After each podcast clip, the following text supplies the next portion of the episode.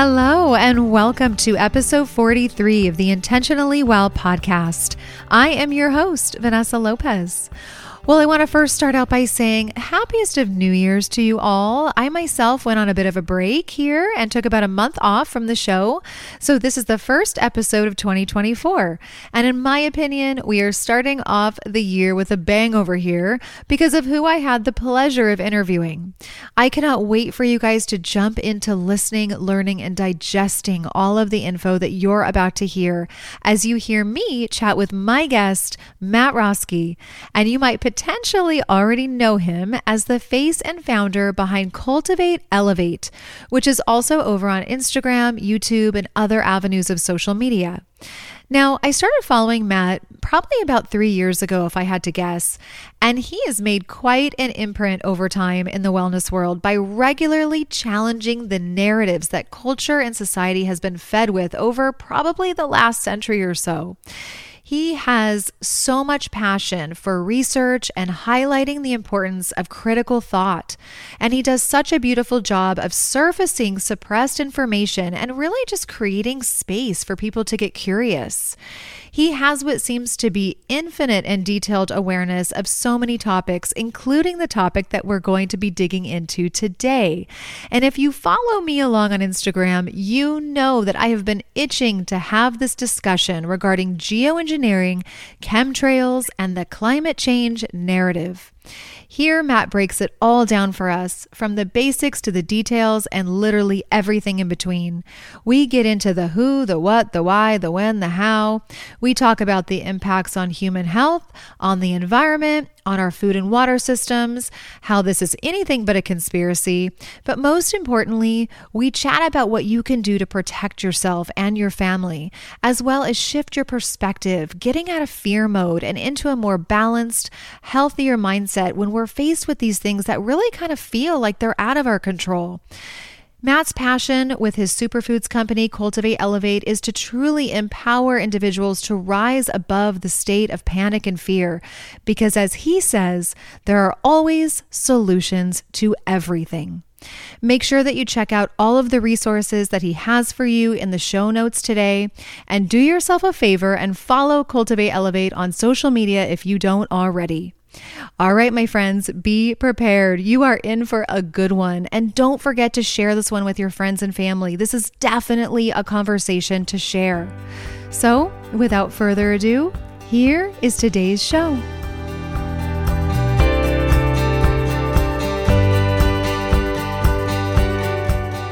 Hi, Matt. Welcome to the show. What a pleasure it is to have you here. And I am so anticipatory about this conversation. I cannot wait. I'm happy to talk and happy to finally connect. Yeah, same. I know. I've followed you for a long time now, years, I would say, and I know we've spoke back and forth a few times. And so this topic, which we're about to get into, is not only is it a requested one, but I think it is something that people are just, they want to know more about. And they also, if they don't know, they need to know and they should know for a multitude of reasons. So before we get into everything, just in case people don't know who you are and sort of what you're about, give us a little bit of a background on you and why you're so passionate about health and well-being and all the things. So I'm Matt, and I'm the owner of Cultivate Elevate, and the company was started back in 2020. And the whole point of the company is to provide solutions and not fear. You know, when I had a lot of health ailments and all types of health ailments that I had, I couldn't figure it out. I would talk to the professionals. They would tell me it's genetic. They would tell me I'm getting older. You know, they tell me all these things. And I started to realize that it was basically what I was putting into my body, what I was eating, what I was drinking, what was in my terrain, you know, things like Wi-Fi and all the dangers that come with those things as well. But, you know, a lot of the stuff impacted my health. And when I started to realize it, I started to realize we can fix everything very easy. There is a counter towards everything. You know, and we're just told that a lot of times we can't heal and this, you know, we can't do this and we can't do that. But in reality, we're self-regenerating beings. And when we're provided with the right nutrients and we clean up our terrain, our body begins to heal like that.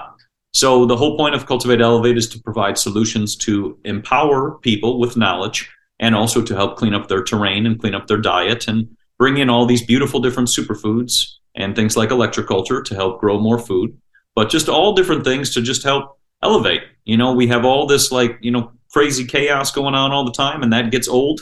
That got real old for me in 2020, that's for sure. And then so I decided there needs to be solutions to everything. And then that's where it's kind of gone from here. I love it. Well, here's the thing is that I think it's just that people don't have the awareness that there are solutions. And I talk about that here on the show all the time, is that, which is the reason why we're sitting here, right? It's like, if people knew the different perspectives, if people knew that there were real solutions and that what's being told to them or what they've grown up listening to or hearing, that's not necessarily the whole story, you know? And so it's people like yourself who are making just a world of a difference with all of the stuff that you put out there. This is the kind of stuff people need to know. And people like you, we need more voices like this. So it's really an honor to have you. I'm super, super excited. Well, thank you for having me on, and I'm happy to talk about any topic you want to talk about. Yeah. Well, we're gonna get heavy into geoengineering and chemtrails, and then it might go. You know, we'll just kind of see where it goes from there. But for those who, let's just get right into it. For those who are a little unfamiliar with geoengineering, with quote unquote chemtrails, let's kind of do like a foundational 101 so that we can set it up for people and go then into more details. So basically, what is it? What are chemtrails? What are they doing? What are they spraying? And so forth. And we'll just kind of take it from there. So to get into this, there's a great documentary called Franken Skies. And I highly recommend everybody look into that documentary so you can go into the past of all the way back to 1910 when they started modifying our weather. So our weather has been modified for a long period of time. During acts of war, they would actually modify the weather. They would create storms and try to flood people out. That was what was happening in Vietnam. During World War II, they were spraying stuff into the sky to basically try to block out the enemy so that the airplanes wouldn't be able to see each other. Now what's happening in the present day 2023 is we have weather modification taking place in our beautiful skies every single day. So what you'll do is you'll look up into the sky and you'll see all these straight lines and you'll see all these airplanes. And what they'll do is they'll go in there and they'll draw all these straight lines into the sky. And then what happens is there's a sound-based technology on the ground which sends up a frequency, which can look like a cell phone tower, sends up to those chemicals up in the sky, and then it'll turn into a cloud. And then sooner or later, you'll start to see it maybe turn into a rain cloud, or it'll begin to storm, or it'll begin to rain, or whatever other weather altercation will start to happen. But weather modification has taken place for a very long period of time. Now, what they will try to tell you is that this is contrails. This is not what it seems, but you can look into the skies and kind of go with your own instinct and kind of see what's going on with your weather. For example, here in Arizona, we're supposed to have 350 days of sunshine. Now we have about 250 days of sunshine. So there's a quite big difference happening with our weather. And the only difference is when you look into the skies, I can tell you when it's going to be cloudy. And I can tell you when a monsoon is coming. And now I can tell you, like as of today, when winter is coming. You know, and that's what we're kind of going through right now. Normally it's about 80 here in Scottsdale in, you know, the wintertime. Now it's about 54 degrees. So there's these big changes taking place. And a simple example is something, you know, you can look at, like, for example, in Maine last week, they had all this flooding going on. They're not having snow. They're having water instead. Because what's happening is there's all these fluctuations of the natural climates. They can modify all these different areas and change things. And they can do things with storms. They can do things with hurricanes, with anything you can pretty much think of, because it is the weather. There's a document called the NASA War Document, Owning the Weather by 2025. It's a document everybody should look into. There's also the Weather Modification Act of 1976 and the Weather Modification Act of 1979. It shows all the three-letter agencies which are taking place in modifying our weather in order to save us from the sun. That's actually the funniest part of it all, is they're trying to block out the sun to save the planet. But then if you think about it, if you modify the weather over here, what happens over here? And that's why, for example, when a storm comes in a certain area, it'll then affect another place. So I'll see a storm brewing here in Arizona. I'll go and film it and show all the planes come out and all the things. And then all of a sudden they'll say winter storm advisory coming to Colorado and the East Coast. And you can just see it happen like clockwork. And the reason I say this is because we don't have puffy, beautiful clouds like I learned about in third grade anymore. We just have these straight lines and this weird like paintbrush, it looks almost just like a paintbrush, you know, smeared everything, and then it just becomes this collage in the sky, and then it becomes a storm.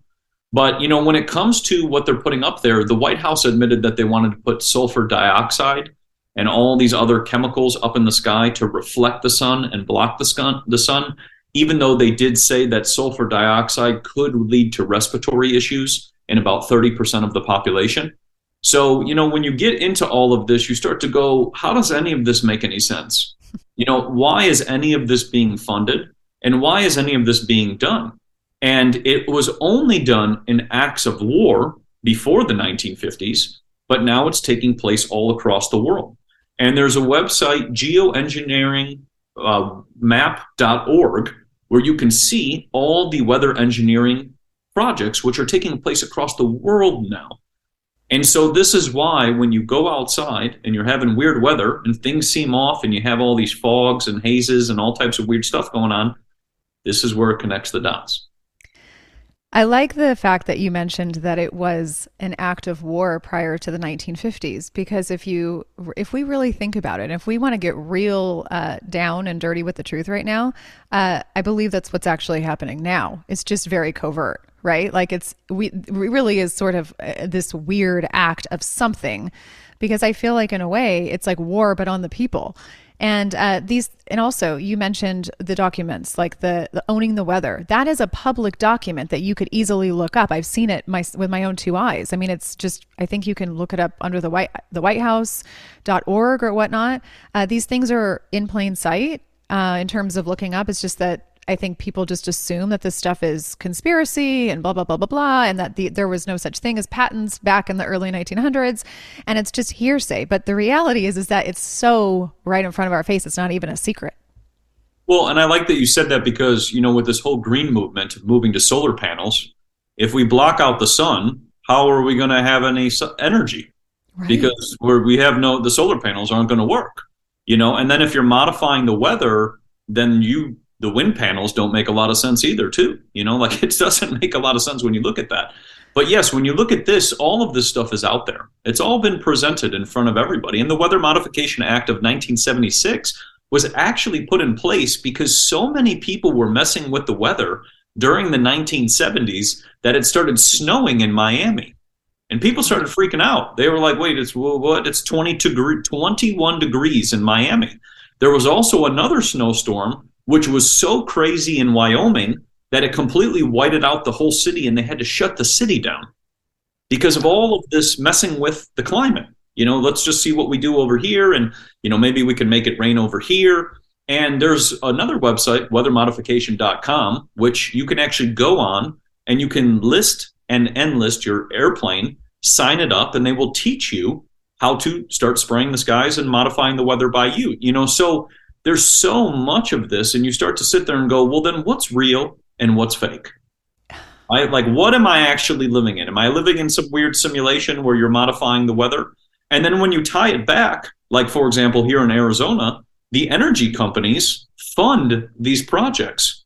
The city council funds these projects. You know, they call it, you know, cloud seeding and, you know, making precipitation and things like that.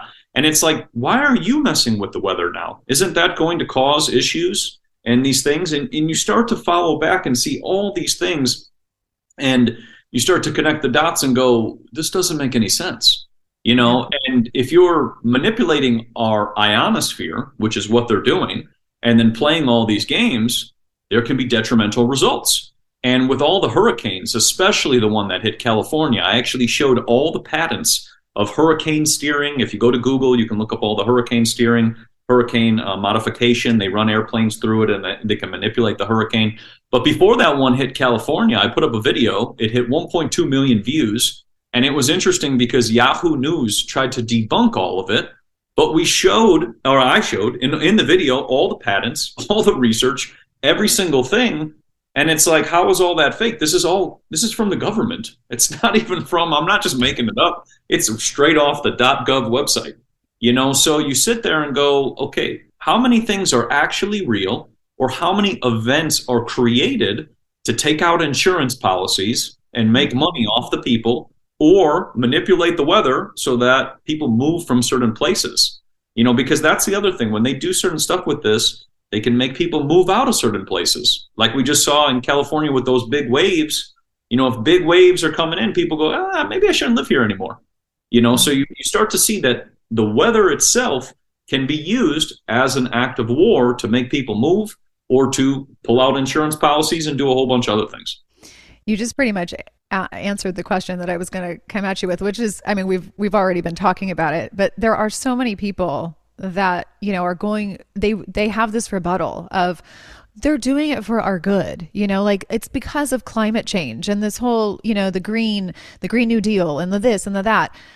But when you really start to unravel the details, it's clearly not that. But how does one approach? Because I know that there are people listening here that are like, I've been trying to tell my friends, family, colleagues, whatever, that this is not normal. And they come back with, no, it's because our climate is changing. So they have to come in and step in and do something. This is our fault. What would you say to that? So the Weather Modification Act of 1979, if you open up that document, and I think you go to page 4, you can see the people who are entailed, who are actually changing our weather, the Department of Energy, Department of Defense, and Department of Agriculture. You know, all the people who are supposed to be saving us. That's what we're talking about. Those are the people who are supposed to be saving us and pushing that we need to move to these new things and everything else. But they're the ones modifying the weather. And then, you know, if you look at the documentary Franken Skies and you sit down and watch that whole documentary, you kind of start to piece together these things. And, you know, you have to just follow the money. That's what I've learned with all of this. Everything of what I'm talking about, just follow the money, you know, and start to see why these projects are funded. And here's the other thing. Why are these patents allowed to be, you know, published on the internet and also approved? They're weather modification patents. You've got to sit there and think, why is this allowed to be approved? Shouldn't this be denied? You know, shouldn't it be national security or, you know, something of what they would say so that this isn't allowed? But if me and you talk about a plant that will heal somebody, that will not get approved. But this weather modification patent will get approved. So you have these, you have all this different stuff. And then when we talk about the climate is changing, well, we see who's changing it. We see the agencies who are involved in this. We see the city councils. We see all of this. And it's all documented. You know, you can go on these websites and it'll say, like, for example, snowfall augmentation taking place in California by the Sequoia rainforest since 1951. Why have you been augmenting the weather since 1951? What, you just decided what was wrong with it before? The sequoia trees are beautiful. All of that area is beautiful. You know, so you have to sit there and think, well, what are you doing this for? And how does this relate to the climate is changing, as we've been told, if you are changing the climate? It's really a classic case of creating the problem so that they can create the solution. I mean, that at the end of the day, that's really what it is. But, and I'm coming at you with two cliche sayings right now, but it is really also, you play stupid games and you really win stupid prizes. I mean, truly, yes. Because that's exactly what's happening. And there is also this documentary, I'm sure you've probably seen it, but it's older. It's like almost 15 years old. What in the world are they spraying? And, you know, that was an eye-opener for me as well, because they did a segment in that documentary when they were at Mount Shasta and they were testing the, and I want to get into this a little bit, we will, but they were testing the soil, the weather, the water, like all of these things. And they were saying these hikers, this is 15 years ago, back in, gosh, I don't know, maybe 2000, I don't know, 9? I mean, I'm not really sure, but something around there. And these hikers were drinking the water at Mount Shasta, and the water was so contaminated from the spray. And so there's just so much, even in that documentary. And these people were saying, there was one person who's, you know, sticks out in my mind. He goes, at what point, he goes, we already know factually speaking that this is incredibly damaging to human health and the human beings and the environment. What more do we need as a society to take this seriously?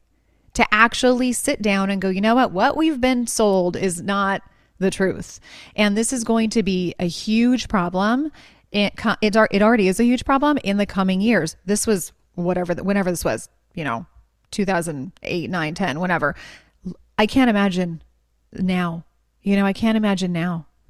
Well, and that's why a lot of people are suffering from, like, heavy metal buildup.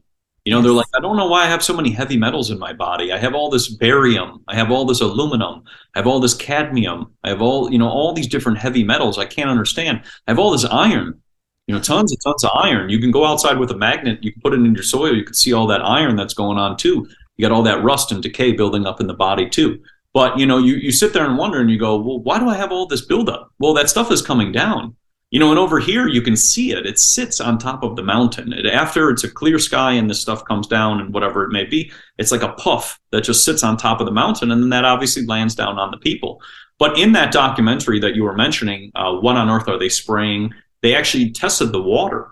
And the aluminum levels, I think, were about 10,000 times what they were supposed to be. And the guy was going, this is a big deal. Yes. You know, because aluminum can mess with the brain. You know, it's linked to all these neurological issues. It works like an antenna on the body. So the body is more receptive to these, you know, the technologies and towers and things like that. But yeah, when it goes down into the soil, it messes up all the plants. That's kind of why I got into the whole topic of electroculture, because I started realizing we can reverse that with copper. Copper is the counter towards a lot of this stuff that goes up in the sky.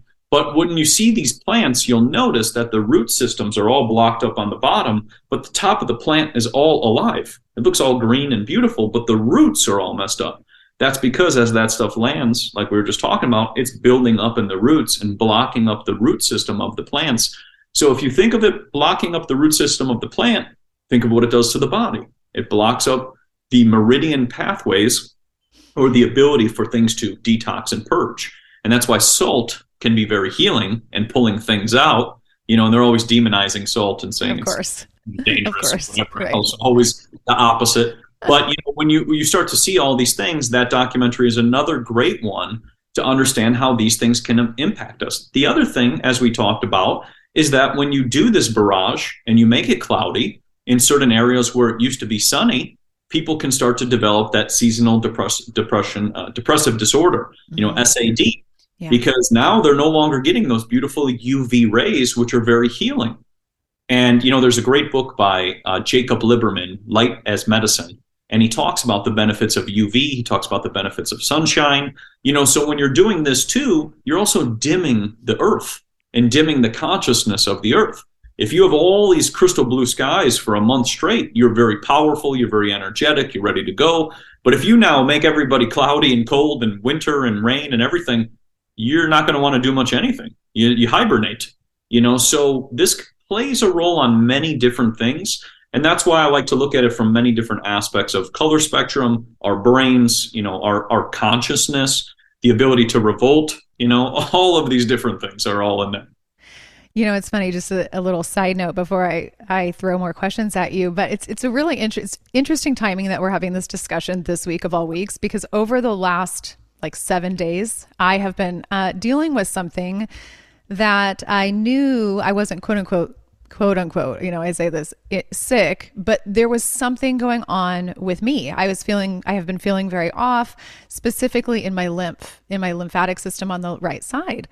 And I just intuitively am like, this is an overabundance of toxins. Like, I can feel it, right? And we've had this really lot of spraying going on lately and all this stuff. And so just yesterday, I was not feeling well. I really wasn't feeling well. And I went outside and I had to be so careful. I mean, we talked about this off air. I had to be so careful with what I said on my Instagram because I've been in prison over there. But I said, all my stories, I said my medicine for today is sitting in the sun, because the sun was out at that particular time and they were not really spraying a lot. I could tell that they were kind of spraying earlier, maybe the night before.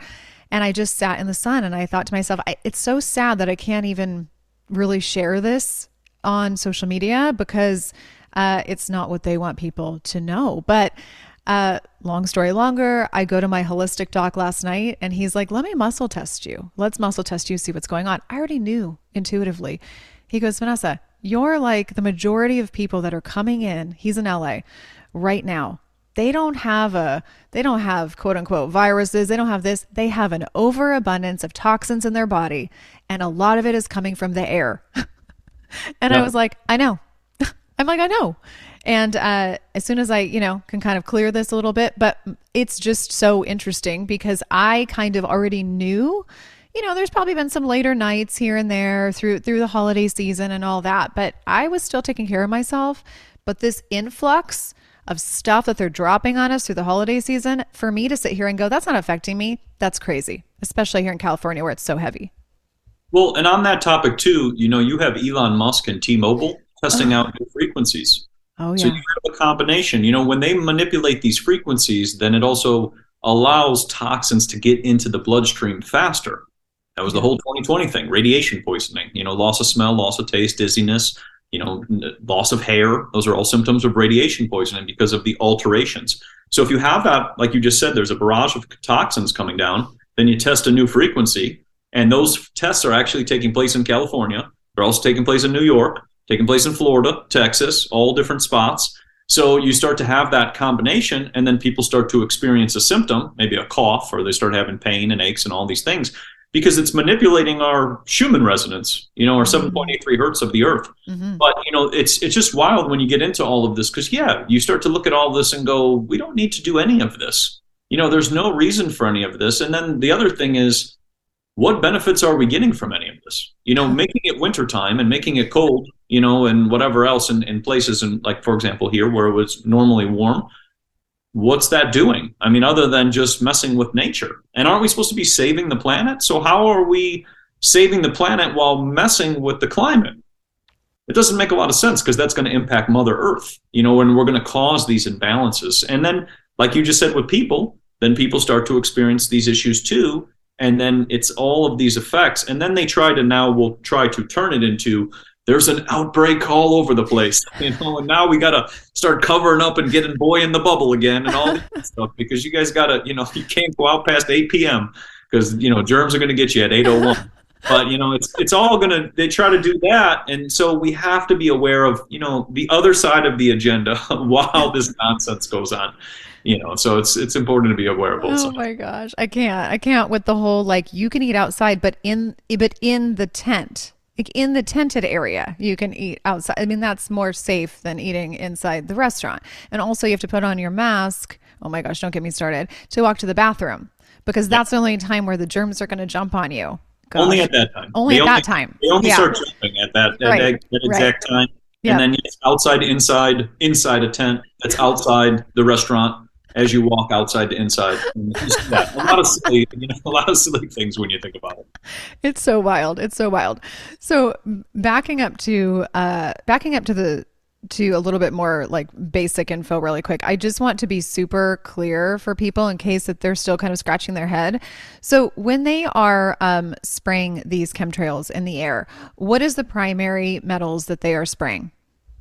So you have aluminum, barium, you have cadmium, you have iron, and then you just have a whole plethora of other undisclosed chemicals. It's kind of like fragrance. You know, they don't have to disclose everything. There's 13,000 different chemicals in there. So same thing with this stuff going up in the air, you know, a lot of different heavy metals. You know, if you're pulling up a heavy metal test and you have tons of heavy metals in you, it can be from what's coming into the air, or it could be what's landed on the food. Yes. You know, because that lands down on the food too, you know, and all the farms and these things too.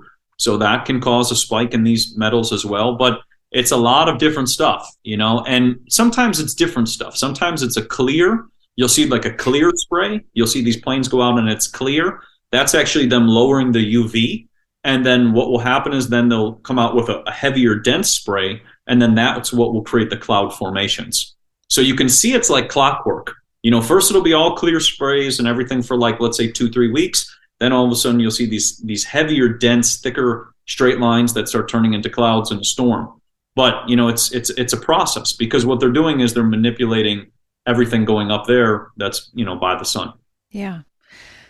Someone asked me on Instagram, are the people that are flying these planes aware of what's going on?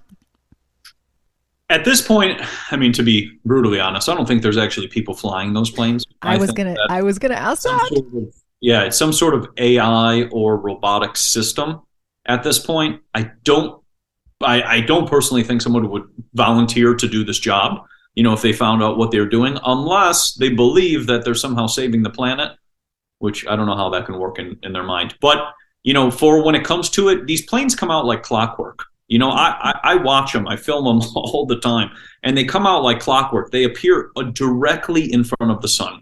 It's always directly in front of the sun. They also appear directly at sunset, and they appear directly at sunrise. You know, all of these very healing full spectrum times. And the other weird one, too, is they also appear at the full moon. They come out and do little crisscrosses and kind of block out the energy of the full moon. So if you notice, even eclipses as well. But if you notice all of these times where that's the highest energy, these planes come out and they're trying to block all of that and lower that frequency. So, you know, when it comes down to it, I don't think anybody is flying around in there. And when I was taking a flight to Houston, I remember I was on the airplane. I had the window open and I saw this little tiny plane, and I'll never forget it. It was going like 3 times the speed of my flight from, you know, Phoenix to Houston, and it was just barraging the air. And it was a smaller one, but it was faster. So then I thought, well, then what's going on? How many different types of airplanes and how many different types of vessels are up there doing this stuff? And then if you are up at that altitude, you know, and you have this, let's say, smaller plane, then you got to think like this could be impacting a person if they were flying all the time, because there's a lot of radiation up there too. You know, you got a lot of that going on as well, all the EMF and everything. So I don't think personally human, I think more robotic or AI at this point. At least that's mine, because even with Instagram censoring, that's AI as well too. You know, those algorithms as well. So I kind of look at it the same thing. I was going to say, at least now, because, you know, back then, I'm sure when they were spraying in the past, there were people flying the planes. Actually, I saw somebody in a video, this is probably a couple of years ago, a pilot who came forth, and they were actually speaking about it on camera. I don't know where that person is or if they're even alive at this point, but sadly, he was somebody who was flying. And I would suspect, though, now it seems more logical that there would not be people flying, but that's kind of just crazy in itself if you think about that. I mean, well, and we can see what the technology can do nowadays with, you know, AI and robotics and all these different things. I mean, technology is much more advanced. We have had all this technology in 1901 and 1902. And I've shown a lot of books where we already had solar panels in 1908. So, you know, you didn't see solar panels till about 1980s. We had solar panels in 1908. You know, so a lot of the technology that we have has been around for a very long time. A lot of things have just been hidden from us. And that's also part of this stuff that goes up in the air, is also to keep our energy low from discovering a lot of our past and seeing all of these things too, and understanding or connecting up with the stars and reading that and seeing that as a chart. You know, because if you think of everything in the past, everybody used to look at the stars and they would see, okay, this is exactly the time that we're in based on the stars and the fractals and frequencies that are coming from the star. But, you know, they would be able to determine that. Now, if you block all that out, people then are now on technology and have to depend on that instead. They're losing that natural instinct or connection to the earth to determine where, you know, what point we're at.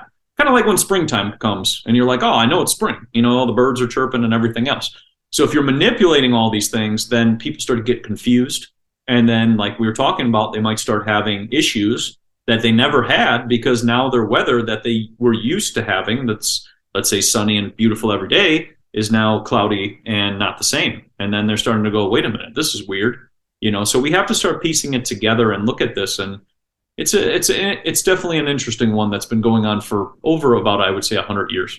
Yeah. It just seems like it's elevated now. Like it's definitely in like this escalation mode where it's a lot more than it used to be, because as you mentioned earlier, when we were kids, we didn't really see this stuff as much in these areas, even in heavy sprayed areas like California or in Arizona. We were looking at those beautiful big cumulus clouds and all that stuff. And now what's even funnier, speaking of clouds, is that now they're actually like coming out with new clouds to teach everybody about. And it's like, no, people, these are not real clouds. These are not new real clouds. These are fake clouds.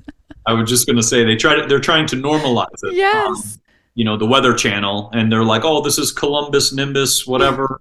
And it's like straight lines and waves. And, you know, when you look at those clouds and you see all those waves, that's a sound frequency that hit those clouds. That's why you get the ripple effect. You know, so it's not the actual cloud as a different cloud. It's sound frequency, HAARP, you know, HAARP technology beaming up towards. And when they placed out, just so people know, in 2020, when they were rolling out all those 25 million to 50 million cell phone towers, you know, those act on altering the weather. The more you put those all over the place, now you have these little HAARP stations, and you can manipulate the weather in different places. Before, HAARP used to be in Alaska, and they would modify the weather in Canada and like basically make it 120 degrees in that one spot in Canada all the time. But now, because of this placement, they can now manipulate. But like you just said, the Weather Channel is going out of its way because it's bought by IBM. It says in the top right little corner over there, IBM company, like owned by IBM. But they actually go out of their way to try to make people believe that these are new clouds, you know, and then try to teach the new generation that this is, you know, climate change, and you guys need to get rid of everything. You got to get rid of your cars and your fire and everything that you have, get rid of it all. You know, so they're trying to push that. But the good news is of all of this is that I've seen a lot of pushback. I've seen a lot of people, and I've done some tests with solutions to clear this stuff out of the skies, and also, you know, doing a lot of detoxing to clean out the system. But there are lots of people who are realizing, you know, this is definitely manipulated. And I see it with the younger generation too on TikTok. People realize, and that's why they want to ban TikTok and some of these social media platforms so badly, because the truth is coming out so fast on these topics. And now that everybody has a camera, everybody can see how, you know, manipulated things are across the whole entire, you know, realm. And that's kind of where I see it kind of moving from here. Yeah, I like the fact that you said it's almost uncontrollable for them now, because I feel like it's happening so fast. Like people are continuing to wake up and post and all of that. It's like we really do need to see the silver lining. But I feel like, you know, the powers that be behind the internet and social media, they probably weren't ready. They probably weren't ready for people, because we really have taken what I think is sort of like this devilish thing, and we've sort of been able to use it to help create change, you know, which has been really nice. I like the fact that you started speaking about HAARP. For those people that are really unfamiliar with HAARP, can you explain what HAARP is? So HAARP is just think of an antenna, think of multiple antennas, think of like a television antenna, but like thousands of them, all implanted into the ground, sending up a sound frequency into the ionosphere to manipulate the weather and the climate as a whole. So what they do is it's a very powerful source of energy fired up into the ionosphere, which manipulates the ionosphere and can cause breakage and static and everything else. And then they can now manipulate the weather in different places. And this is kind of how HAARP works, you know, and they were doing a lot of testing up in Alaska, and they said that they dismantled it. They don't use it anymore. But this was also the military using it. They were using it to manipulate the weather, you know, and this dates back to even when you go into Vietnam, when they were manipulating the weather to cause monsoons and try to flood people out, you know, with those things as well. So, you know, when you get into HAARP, it's something that people should look into, because this is another one that you can be aware of. But there's lots of different projects with these things. They're like all different devices, and they use sound frequency. This is how they manipulate a hurricane too. They have all these little ground-based antennas down on the ground, and they fire a signal at that hurricane, and they can manipulate the direction in which the hurricane can go. They can slow them down. They can speed them up. You know, and we've seen a lot of anomalies where, like, for example, there was that hurricane in Florida where it just sat on top of Florida for like 4 days straight. And that's because they're manipulating the currents. Think of your weather currents, and just, you can go to Zoom Earth and look at it. Zoom Earth and look at the currents and all the different directions that they flow now. Everybody used to say, like, oh, my wind would go east to west, you know, all the time, or whatever it may be. Now you've got currents going all different directions, and storms coming in, you know, diagonals and things like that. That's what HAARP is doing, you know, and that's part of the military technology that's being used with this. And there's a book on it by Elena Freeland, which people can look into, all of her work. Elena Freeland has 3 books on here that all go into all of the things of what they're doing to our ionosphere and how they're weaponizing it and manipulating it, and then causing a lot of the issues in which people are facing with these storms and floods and hurricanes and snowstorms and all different types of things. Yeah, it's like it's coming. I think it's so much bigger than we, I think, just think. Like we look at the tangible, right? Like, oh, look at the plane, right? Like look at the plane spraying the quote unquote clouds. But what we don't really realize is that there's this whole system, and all of these pieces are working simultaneously to create some sort of conclusive, you know, thing that they want to achieve.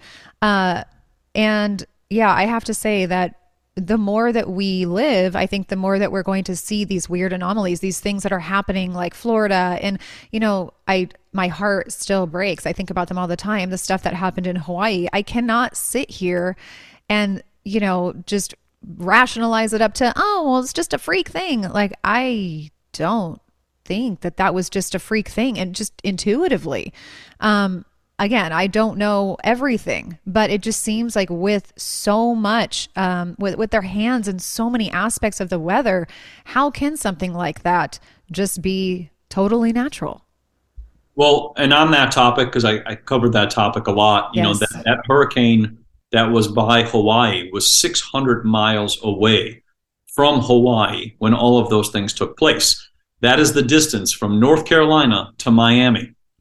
So you have to ask how a hurricane that hits Miami impacts North Carolina at the same time, you know, and that was a lot of manipulation of static fields. That's similar to what happened on 9/11. Mm-hmm. You know, a lot of weird things and a lot of weird anomalies happened on that time where cars were like stuck in buildings and people were actually stuck in buildings and all these different things. So when they're manipulating these static fields and they're manipulating the weather, a lot of other weird things happen with that. But yes, when you look into all of that, it was not what it seems, you know, and a lot of the stuff is crazy when you get into it. And a lot of the stuff was all presented by the government before that. You know, they put all these things in place and said that they wanted to take that land and turn it into like an AI smart city and all these different things. So you start to connect the dots and these things and you start to put those together. But yes, there's so many times in which when you see an event, whatever, whether it may be related, just kind of ask yourself instinctively, because you'll know, does that feel natural? Or look up into the sky, look at the clouds, look at what's going on, look at how a cloud follows the sun, but the whole rest of the sky is blue at the same time. You know, you have to just start looking at that and go, does any of that seem natural? And to take it a step further, you had in the 1980s, California had the worst smog ever, and they didn't know what to do. They were blaming it on the cars, and they were saying the cars were doing it, and it was the car's fault. Then they blamed it on hairspray, I think they said, that was like a hole in the ozone layer and whatever else. You know, that was the other one. But, you know, it's interesting that there was a fellow named Trevor James Constable, and he worked with etheric weather engineering. And what he did was he built all these devices made out of cones, and he actually put them on a boat, and he worked for the U.S. Navy, and he actually cleared up all the smog. He cleared up everything. Trevor James Constable was actually the solution to all the weather modification that was taking place in the 1980s. And he cleared it all up, and he goes, look, we could have beautiful weather and beautiful skies if we just do these different things. His book is called Loom of the Future, and I highly recommend everybody look into that book. But he shows all his different devices, which connect to Wilhelm Reich and the Cloudbusters and all of the different devices, which were used in the 1950s, 60s, and 70s to actually counter all of this stuff. You know, so when people want to look into what can I do, because a lot of this can put us in this state of like, oh my gosh, you know, what's going on?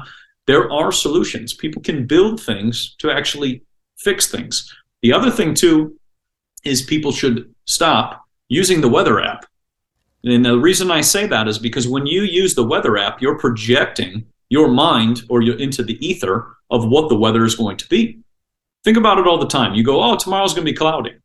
Well, now if 1 million people say tomorrow is going to be cloudy, you actually create that reality. And if we tie it back to these planes, which are working on a frequency of seeing whatever the person is doing, of maybe, let's say, oh, 1 million people opened up the app and they saw that it's going to be cloudy. Tomorrow it's going to be cloudy. Wow. You have to think of it on a frequency spectrum, too, of some parts that we don't pay attention to. And how about this? Let's take it one step further. You have stoves that have weather on it now. You're like cooking your food and it says like the forecast. Like, yeah, or refrigerators. Yeah, why?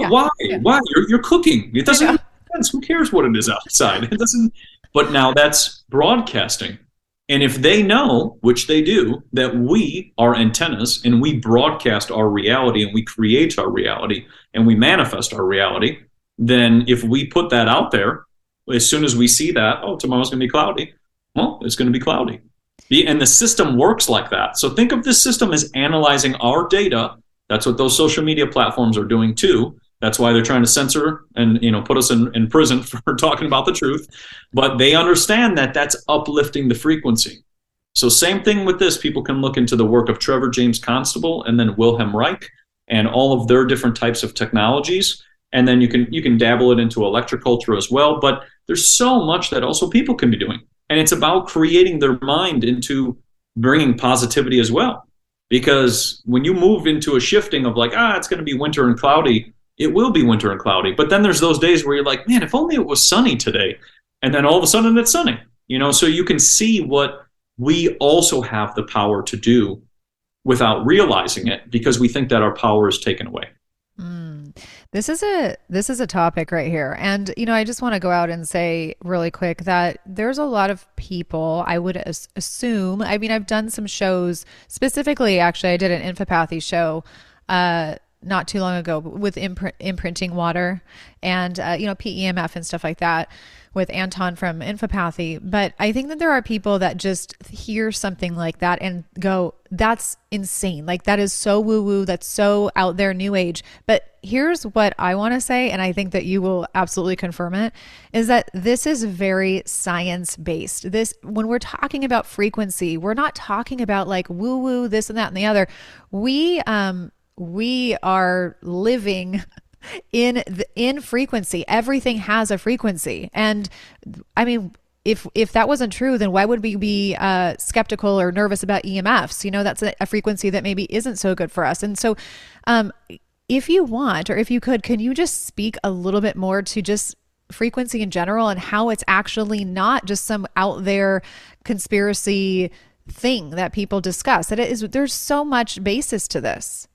So there's a great person, her name is Sabrina Wallace, and she was talking about how people can tap into, with technology, they can tap into your aura, and how the aura was deemed woo-woo and pseudoscience and quackery, all because when the Rockefellers took over the educational system, those terms became popular. Anybody who went against the truth, they would use those terms. They would call this pseudoscience and quackery and woo-woo and all of those things, because in reality, we are connected to the ether.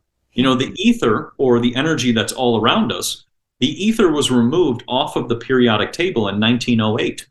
So after that time, it all became woo-woo and quackery to talk about the ether, or this energy that's the fifth element that's all around us. Perfect example. You walk into a room and you feel kind of odd, and all of a sudden your hair stands up and everything, and you get goosebumps. That's you picking up on the energy of the room and the energy that's all around you. It's not woo-woo. It had just happened. It's physical. Yep. So, when we get into this, we have to kind of tap back into what we did as a kid. As a kid, you would pick up on something. You'd walk into a place and go, it kind of feels weird, or different energies of places. But, when you get into water, like you were just saying, Dr. Emoto, when he was talking to water and saying, I love you to water, the water would structure itself and become a beautiful snowflake. When he would say bad words to the water, it would become almost like applesauce, almost kind of all compressed. So everything is energy. The book, The Invisible Rainbow by Arthur Fisterberg, is a heavy one for people to go into, but it goes into more about energy and frequency, and everything is light, everything is energy, and it's all around us. But we're not taught about these topics, so that we remain in the dark, so that if these things are presented, we sound like conspiracy theorists, as they would tell us, and whatever. But it's like, in reality, you really start to look at it and go, all of this has been around for a very long time. And like you said, there is science behind all that. It's just people are picking and choosing the science in which they want to use to tell you the narrative in which they want to tell you. Amen. Because it's much easier to keep people in fear and keep them controlled and keep them in this in scarcity mindset that everything is running out. And relating it to water, too, because this whole weather nonsense is where they start to try to tell us we're running out of water. We're not getting any rainwater anymore. Now, here's where we take it a step further. We go to the book New Water for a Thirsty World, which talks about how we're never running out of water. Water is unlimited. We can also move to the primarywaterinstitute.org, which is actually based out of California, where they learn that there's unlimited water underneath our feet. That's why when Lake Elsinore was actually running dry, they hired dowsers who are using and picking up on the frequency or vibration of water to find water, and they refilled Lake Elsinore with unlimited water. That's why it's filled today. So, with all of this, you start to see, dowsing. That sounds woo-woo or witchery. Why? Because it separates the person from the kingdom. It gives them independence. They're picking up on the oscillations of the Earth or the oscillations of materials. And it's funny because big oil and big electric, they hire dowsers. So if all of this is pseudoscience and woo-woo, why are the two largest companies or corporations in the world doing that? It doesn't make a lot of sense. And then same the people who make all those little pills that they try to poison everybody with, they actually hire dowsers so they can find water unlimited to make their pills. And what most people don't know is they take that water, turn it to deionized water, which is water without the ionization, and it becomes toxic. So when you start to follow all the science and you start to go back and you start to see, you see all these huge corporations are doing all of this, but me and you talking about these topics is a conspiracy. Yep, yep. They're using the quote-unquote conspiracies to control us and then telling us that those conspiracies don't exist, essentially. 100%. Yes. Yeah, that's, I mean, it's like, and the more you see it, the more you can't unsee it once you start. And it's not about, I say this all the time here and on Instagram, it's not about and you are a perfect example of this, obsessing over it and freaking out about it and all that. It's not about that, because that's actually what they want. They want you in a state of fear, and that's not good either, you know. But it's so important to be able to recognize, have the awareness, come to terms with the reality that what we've been taught is not what is, and then be able to turn it around, to flip it on its side, right? And be like, okay, what can we do? Like, what can we do? Because we are not given the spirit of fear, okay? We have sound mind, we can make our own decisions, and what they're telling us, which is you don't have a lot of control and you're gonna have less control in the future and you're gonna be happy about it, that's not what we're gonna do. You know, that's not what we're gonna do. We're not here for it. So before we kind of go into like more of the solutions based portion, is there anything else that you want to say about how, back to geoengineering and just chemtrails, do you want to say anything else about how it's affecting human health, or, how it's affecting anything, right? From soil, farm animals, wildlife. I mean, is there anything else that you want to touch on before we move? So when you get into that, you can look into the heavy metal toxicity that we talked about, you know, and maybe if someone's suffering or their animals are suffering, you know, because little animals, they absorb all this stuff too. It's just like pesticides, yeah. You know, when they spray pesticides all over the place. But yeah, all of the kind of the things that we covered, you know, you hit a little bit of everything in there, but there's just a lot that people need to dig into. And like you said, you don't have to remain in fear. You know, I've learned that the fear is just to control you. I mean, I went down so many rabbit holes of, you know, lizards are going to eat us and all kinds of stuff and whatever else. That doesn't get you anywhere. You know, it just drives you crazy. And we have to keep moving forward, and we have to keep creating solutions. And what I learned is the more we implement these things and the more we create awareness, the more that the truth will just keep coming out. And the thing is like you just said, they're doing so much to broadcast to try to do the opposite. But humans, we don't tolerate any of that. We actually do the opposite of what we're told, just like at school. So, you know, that's what's going on. And I just see that happening more and more. And the more now that these topics get censored, the more people want to learn about them. Because now it's like, well, why are you censoring all of this information? Why are you censoring the opposite side so much? Yeah. Why can't we just see the opposite side and kind of make a judgment based on that? And that's kind of what it happened with me. You know, back in 2015, 2016, I was in Chicago, and there was this weird storm that came. It was a green sky. I've never seen Chicago have green sky before. And they had this storm called the derecho. And I was like, what is a derecho? I've never heard of derecho. I'm like, I've been looking at the weather for whatever. And all of a sudden, this huge storm comes in. It just like floods everything. And then it's crystal blue skies again. And I was like, so I looked at the radar, and it was just this like, looked like a circle that just went through the city and then just disappeared. And I thought, that was the weirdest thing ever. You know, I've never seen any of that. That day, I kind of started going into, you know, looking into different topics and things, but I was like, that day kind of opened my eyes to go, this doesn't make any sense, you know, and I've never seen something. And then what started to become was an occurrence of derechos in 2017, 2018, 2019. They're trying to normalize it. So this is a perfect example of all the stuff we're talking about where there's a weird anomaly, like you have hail in a place that you've never seen before, and then all of a sudden it starts to become an occurrence and they try to normalize it. So people need to look at events and things that occur, like a hurricane in California that has never happened before, and will there then be more hurricanes in California and they will deem it as climate change? You know, it's just things to kind of look at and just little pieces to kind of put together with the mind and just ask questions. Yeah. It's funny that you just mentioned hail, because about 2 weeks ago here in Southern California, we had a little bit of rain. It was, you know, it was a day after a couple of days of fairly heavy spring, and we had a little bit of rain, and it wasn't super cold. It wasn't super cold outside. It was, you know, probably, I would say in the 60s, if I had to guess, you know, not warm, but not cold. And all of a sudden I heard this sound and my dogs started to freak out. And I look outside and it is blasting hail. And I'm like, this does not make any sense at all. How in the world is it hailing? Doesn't it usually only hail when it's really cold outside here, like in the 30s? And here we were. And I mean, it was legit. I had a whole entire blanket of hail in my backyard. This was like 2 weeks ago, right before Christmas time. And I just, you know, those are the kind of instances where I just stood back. It doesn't take a rocket scientist. And I just go, that's interesting.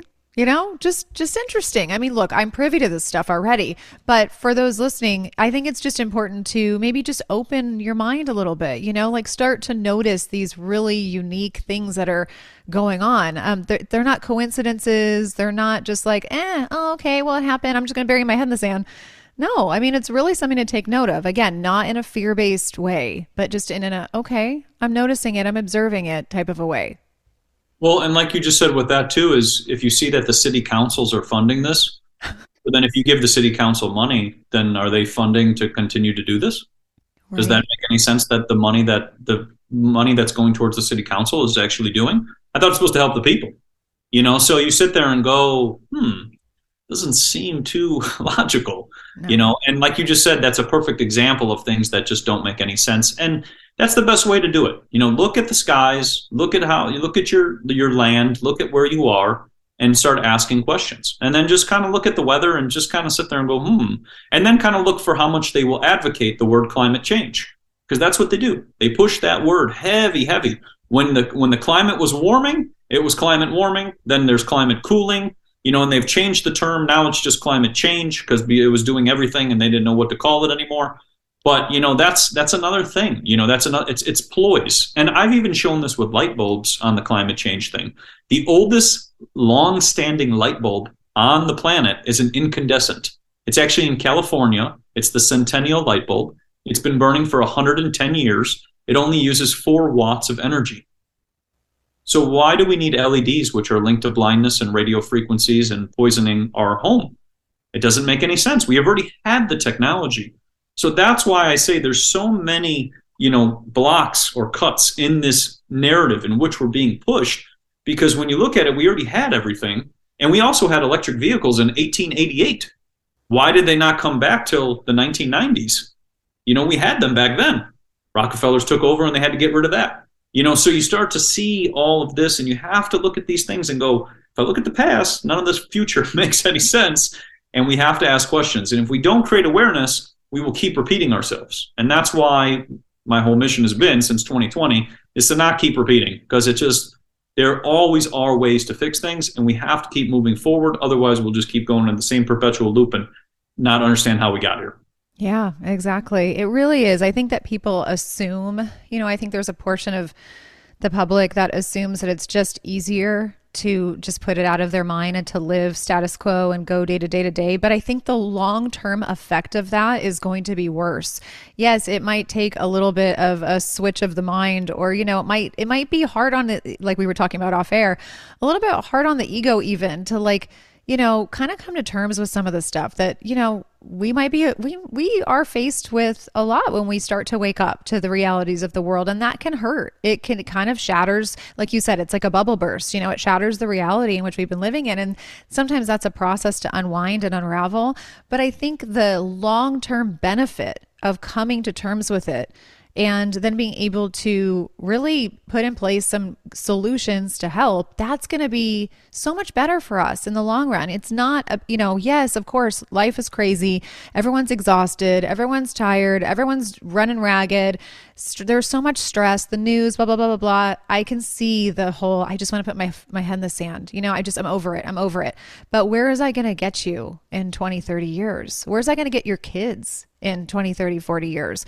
I think that there has to be this balance, which we're going to get into right now, this balance of, okay, I'm going to just put all of the other stuff aside. I'm going to just face what I want to, let's come to terms with some realities, and then let's focus on some solutions, So with that, when we move into solutions, because there are solutions, you can detox your body, and there's a lot of things like we talked about with the weather engineering devices people can create, but first, getting into the body, because I think that's important.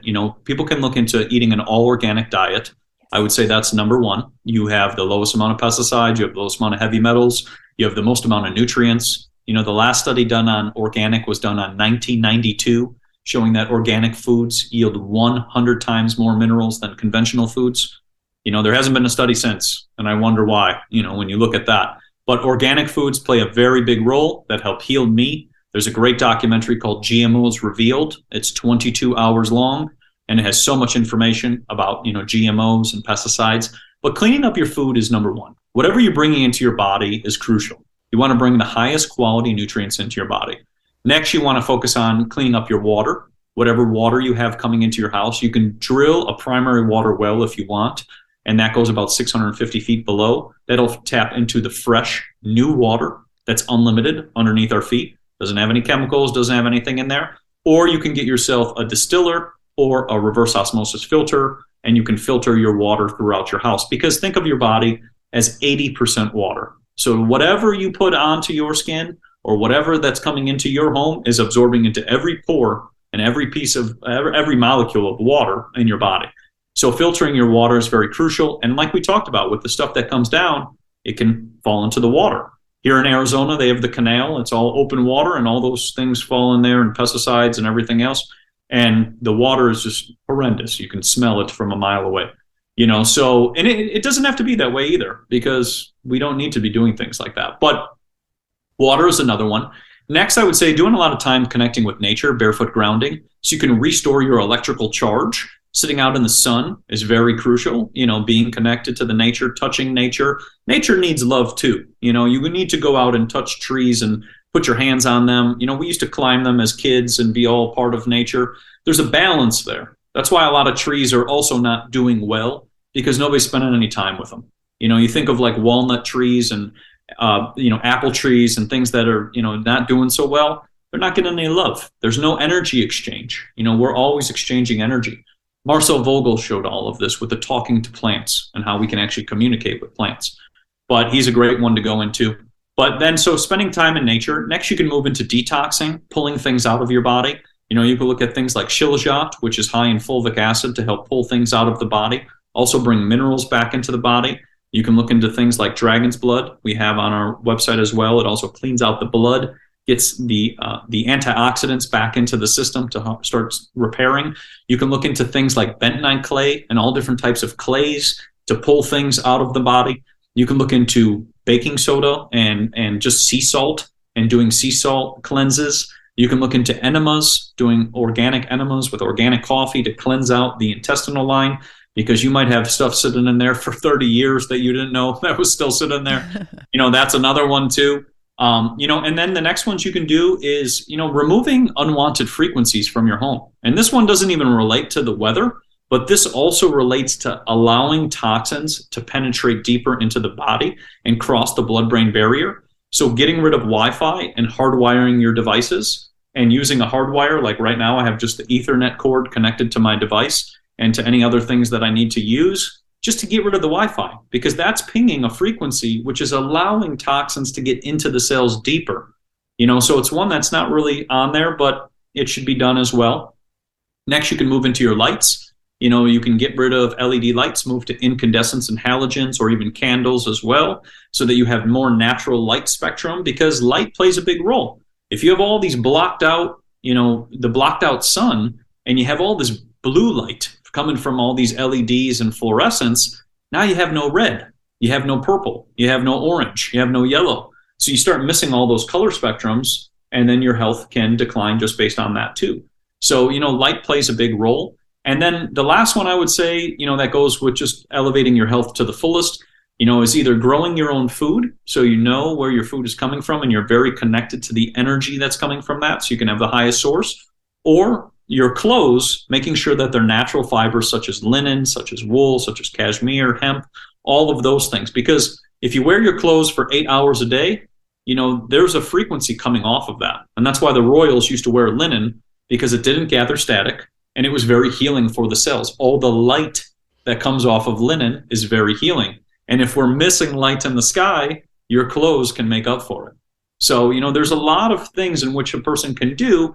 And now, like I said, you can look into the work of Trevor James Constable and Wilhelm Reich as well. But, you know, there's a lot of things people can do on their own to help elevate their health. Because like I said, they're going to broadcast all kinds of craziness and whatever else. But in reality, I always just look outside at nature and go, it's absolutely beautiful and the chipmunks are happy. You know, they're never bothered at any of this. So we also have to have that mentality sometimes and go with nature and be a part of nature instead of just being consumed in the chaos, which is attempting to harness our energy all the time. When in reality, it's not as crazy as it seems. And even on a cloudy day, it's just a cloudy day. You know, that's what I've learned to see. I love all those. I love all those. Few things to say is I think that it is so powerful. That last point, it's so powerful because I feel like there's so many people. I talk to them in DMs, you know, who just feel defeated. You know, look at what they're doing to us. Look at what's happening. Like how I'm so over it. I want to move, but I don't know where to move because it seems like it's happening everywhere, you know, and not just with chemtrails, but with a lot of things.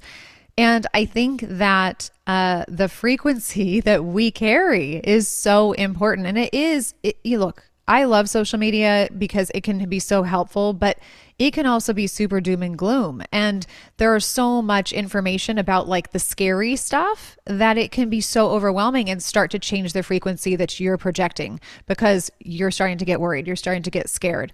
And so it sounds crazy and silly, but it's not. It's actually super effective. If you just start to change your mindset a little bit, I think that is very helpful. I think that the point that you made about the hardwiring of devices, that's something that I'm having in my, the conversation that I'm having in my household right now, because we are not hardwired here. And there is a couple different reasons for that, but that's the plan. That's the plan long-term, hopefully sooner than later. There's a couple of roadblocks. But I think that it can be so helpful because, again, it is playing into how we effectively can detox. And the other thing I wanted to ask you is, what if there were someone that says, okay, well, yeah, you're telling me to eat organic food, but isn't this stuff being sprayed? Like, what about this? Isn't it falling? Like all the stuff that's come from the air, isn't it falling on the organic food too? What would you say to that? Well, I mean, there is a lot of stuff happening with our food and everything else, but there are ways to also, you know, to clean the food. You can use like baking soda and you can do different things and everything else to wipe things off.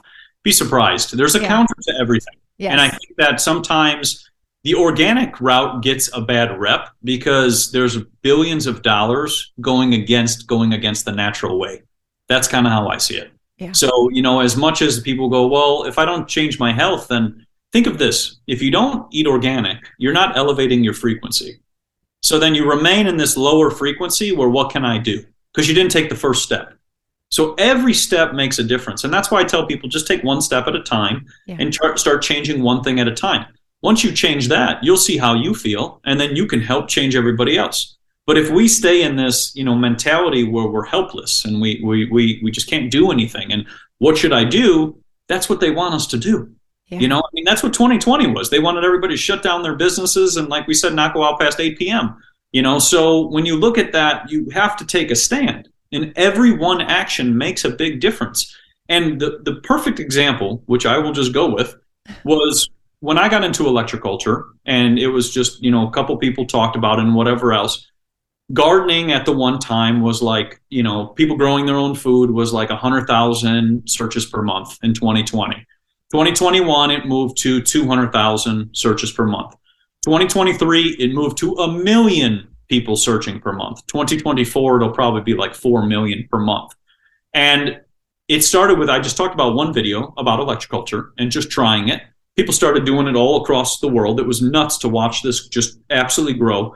And it's just remarkable what one person can do. And it made me realize that just if one person does one thing, you can orchestrate all these other beautiful things to happen. But it starts with taking the first step, which was me just taking a piece of wood and copper and putting it in my moringa plant and saying, I'll just give it a shot. So we have to think of these things as the same step as, well, why don't I try organic for a month and see how I feel? Yeah. And then go from there. And then why don't I have my friends and family try that for a month and see how they feel? And then why don't I have, the whole school that I'm teaching for the classroom bring in organic food and just give them some snacks throughout the day and do something like that. See how much that changes. Because once you go, that's what I've realized. Once you go to this side, you don't want to go back to being poisoned anymore. And you don't want to lose your essence. You don't want to be controlled, and that's the part of where I learned all of this is creating independence. You're taking back your power and you're taking back your independence so that you're not dependent on all the nonsense.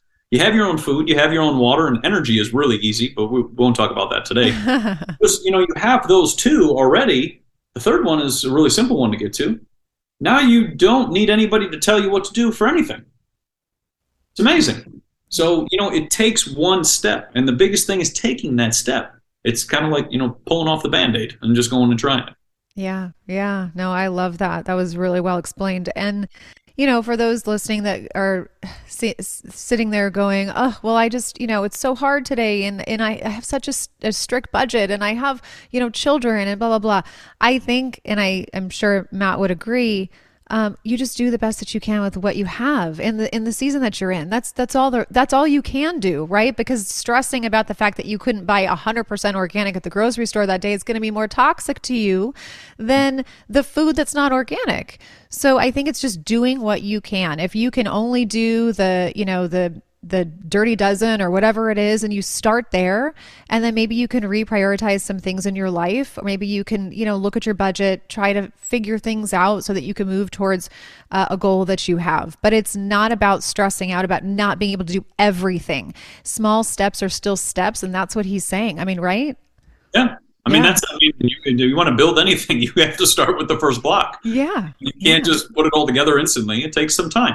So that's why I say just take it step by step. And all the information in which is presented in this podcast, just go through, take your time, research it. You don't have to learn it all tomorrow, and just do it one step at a time, and that's how my journey's been. And it's still changing. It's always evolving.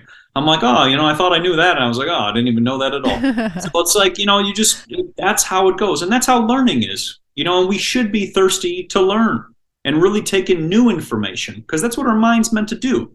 It's not meant to go through the same monotonous thing over and over again. So, just like you said, one step at a time, whatever a person can do, and move from there. But that makes a monumental change, because if one person, like I said, says something and 1,000 people do it, now 1,000 people tell everybody else. And this is where we are now in the truth movement of 2024 as of today. Yeah. But that's where we are now, because you have millions of people speaking the truth now versus it used to be one or two.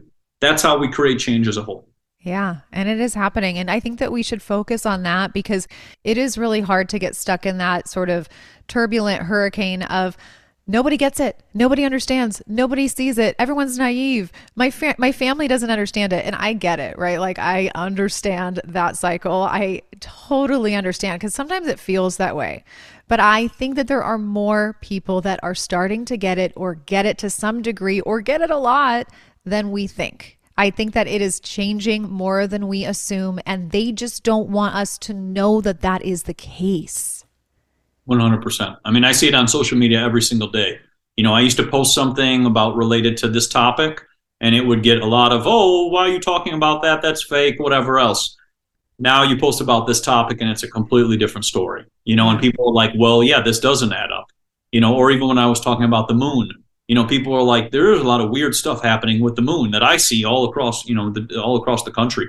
So, people are really starting to realize. And that's why, like I said, they're trying to put a lot of halts on social media and us communicating, because so many people are like, I'm over it, and I'm going to do everything in my power to make sure that I can take care of my friends, my family, and my kids. Yeah. And that's what we're going to keep seeing as we move forward into 2024. Yeah. Just don't stop, friends. Don't stop posting. Don't stop asking questions. You know, that's what they want. I mean, I'm not saying stay on social media or stay in, you know, in technology 24 hours a day, but that's what they want. They want you to not know, you know? And so it's just important. It's so important to, I think, just have a balance, you know? I mean, yes, like we've been saying, find the info, create the awareness, create the steps, whatever steps you can. And then also just live your life. Like, live your life. Like, don't worry 100% of the time. I mean, it is frustrating. Trust me, this is me. Seriously, I have to say, out the door at 6:30 or 7 o'clock in the morning with the two dogs, step outside, look up. That's the first thing I do. When I see it, I literally have to stop trying to cuss, like, as I'm walking out the door, because I'm just so irritated, right? I'm like, I want to punch the wall, you know, as I'm moving out through to the street, and it drives me crazy because I'm seeing the stripes. But then I just reel it in and I'm like, okay, you know what? Look, I can't do anything about it in this moment, but I am doing a lot in my life that can be productive, you know, and help me through the stuff that I cannot control. You know, it's just, but it is hard and I understand it. Speaking of, this is just off the cuff really quick. I forgot to ask you this. Somebody asked me on Instagram, would it be helpful to just avoid the outside when you see the spraying happen? What would you say to that question? This can be a psychological experiment at some times. Like, imagine that these clouds didn't have any toxins in them at all, and it was just an illusion to mess with your mind. I'm just saying that as just another side to look at it. Okay. We want you to conform to staying inside. So that's why I say that. So I think that it's important that, you know, to be outside. Nature heals everything. Like, I've learned, every book I've read, people just spend time in nature and they're fixed. Like, just what it comes down to. So it seems like to me, you know, not even like even today, right? It's a little cloudy. I still worked out outside. You know, I still was outside. I did my breath work. I did all the things that I normally do with my workout. I mean, my day continues, you know, and if I was told to stay inside or controlled to that, then I would be putting more, these fake clouds would be putting more control over me than I'm allowing control over myself, I guess, like the vice versa. So, you know, when I look at it, it is what it is. I'm going to keep doing on my day. I'm going to keep focusing, like you said, on my house. I'm going to focus on my terrain, my land, whatever I can do. And I'm going to keep moving, and then I will keep figuring out different solutions. And that's what we'll do. But a lot of it can, yes, trying to contain you into staying indoors and like, don't even go outside. But I don't think it's as extreme as that. Mm-hmm. If it was, it's like the germ thing. We would be gone long ago. That's true. That's true. I like that answer a lot. I do, because I think it can be disconcerting when you're outside and you're like, okay, I know this isn't good. I know that this stuff, I know these heavy metals. I don't even know how long it takes for them to fall. It's probably quite a while, but I know it's not good. But I, you know, again, there's like this temptation to get to that or to go towards the fear and be like, oh, maybe I should go inside. You know, like I actually have pulled my dogs inside before because it was so heavy. For, you know, a few days, there's been a couple days where I'm like, okay, let's come on in. You know, I'm not really sure about this, but like, I don't want to live that way. And I don't think others do either. So I really like that answer. And I think the power of the mind is powerful, lack of better terminology. 100%. But yeah. So, okay. Let's see. Is there anything else before we tie up here that you want to say? Just regard not just chemtrails or geoengineering or anything like that, but just anything in general that you would like to leave our friends with. I mean, I would just say there's always solutions, and to remove the fear, you know, because the fear is being broadcast 24/7, 365, 99% of the day. You know, even with the weather, like there's a reporter standing in front of a storm and pretending it's 120 mile an hour winds when in reality it's like 2 mile an hour winds and the guy walks behind it. I saw that video. You know, yeah, they're always broadcasting this nonsense, you know, all the time. So, you know, take it with a grain of salt and do the best that you can, and try to also then take care of your family, your friends, and your loved ones. Yeah. And, you know, with this information that you now have, you know, help educate others who want to learn. When it's their path and their time, they will want to learn these things. And it's continuing. It's happening more and more. But other than that, you know, I just take it as another day, and they're just trying to get rid of our tan. That's kind of what it comes down to. Well, I don't really have a tan for them to get rid of. I probably could use one, but you know, you've got a lot nicer of a tan than me. That's amazing. Well, first of all, before I thank you 1,000 times, I know that, you know, you have so much information. I've been following you probably for about 3 years. I've learned a lot from everything that you share. I'm mostly on Instagram, but I know that you're on other avenues as well. Oh, I have watched you on YouTube. But tell everybody where they can find you if they want to look into more resources, what you have to offer, et cetera. And we can put all of this in the show notes as well. Of course. So they can find us on cultivateelevate.com. We have a website with a blog and a whole bunch of information on there. We also have a YouTube and Rumble channel on there, Cultivate Elevate. And a lot of the things that we talked about, that's all on there. And then an Instagram and Telegram channel. So Telegram is really nice because there's no censorship and I run the channel. So I don't have to worry about anything, you know, of censorship whatsoever. But I try to put my information everywhere because back in about 2020, 2021, I was deleted for showing all the ads on Instagram of them trying to tell everybody to take, you know, the poisons and put them in their arms and whatever.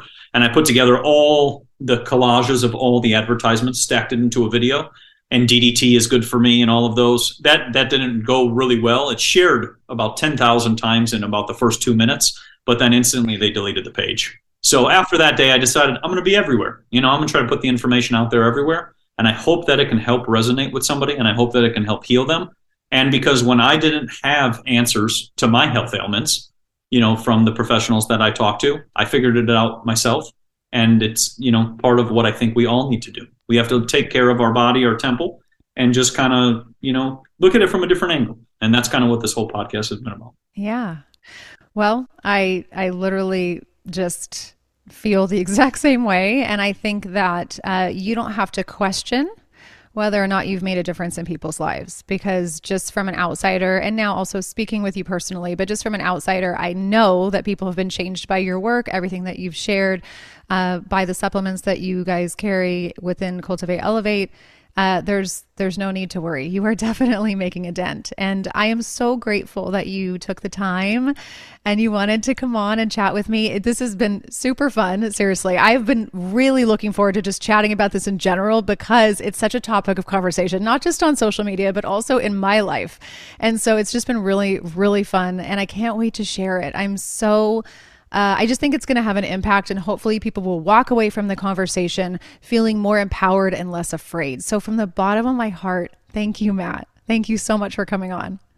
Happy to be here and happy to talk about it.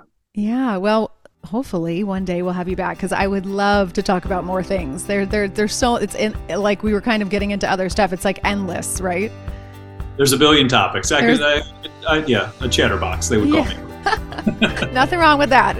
Believe me, you're talking to one also. But thank you again. Hopefully I'll see you back another time. And yeah, just have a lovely day. You too. Thank you for having me on. Thank you so much for tuning in to this episode of Intentionally Well. I hope that you not only enjoyed listening, but you were able to grab a few takeaways that you could either implement, experiment with, or just simply get curious about. Again, make sure that you are subscribed to this podcast on your favorite listening platform. And if you feel inclined, I would be so grateful if you could leave me a written review or a rating as well. Remember that you can find all of the latest regarding this show on Instagram at well.with.vanessa. And I also post about each episode on TikTok, and I'm starting to also cross over into YouTube as well. And you can find all of these links in the show notes. You can also follow my wellness account on Instagram at The Gift of Goods. So again, thank you so much for listening. That's all for now. And remember, we are beautifully designed to live not by chance and coincidence, but with purpose and intention. See you guys next time.